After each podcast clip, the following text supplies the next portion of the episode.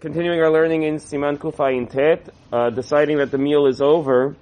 So if you're a, if you're a guest at someone else's house, so then you have very little say over the when the meal is over, and even if, and I guess this sometimes happens, if the guest starts, you know, telling the balabait, okay, it's time for Birkat Hamazon, that doesn't actually end the meal because you don't decide when the meal is over. The the host gets to do that, and so your decision isn't very relevant whether it's for brachot or for uh, not being allowed to eat after. It's the host who makes those decisions um, because eventually you're going to do what he wants. There is a discussion in the Achronim about uh, restaurants, which seems somewhat strange to us, where at the restaurant you also seem to be like a guest who's being served.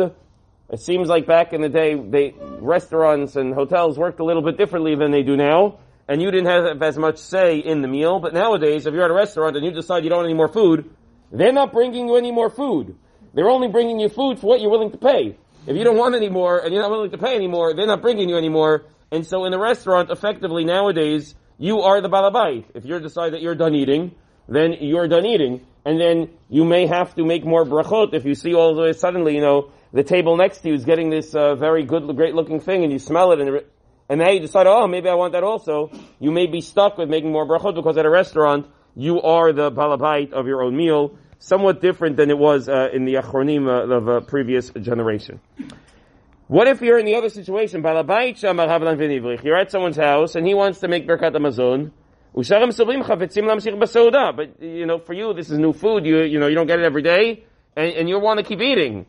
So then, you're allowed to continue eating. And you can continue without a bracha. You don't want to finish eating. You just want to help the other guy out with the zimun. He's the balabait, but there's still food at the table. He needs to run out. The fact that he's the balabait doesn't indicate, the, the fact that he's the balabait may, is, can only force you to end the meal. But here, you want to continue eating, so long as you want to continue eating, then you can. Once you make Birkat Hamazon, that's considered to be Silu Gamur Linyan Bracha. But once you say Birkat Hamazon, there's no questions asked. After that, you want to continue eating, you need a new Bracha Rishonah, you need a new Bracha Achrona, there's no questions asked. Now there's no debate. There's no nothing. Once you make Birkat Hamazon, you're done. And so too with fruits and vegetables and drinks. Once you make the bracha achrona, whatever it is, borei nefashot or ala whatever it is, once you now want to eat more, once you want to eat more after that, it requires a new set of a bracha rishona as well as a new bracha achrona thereafter.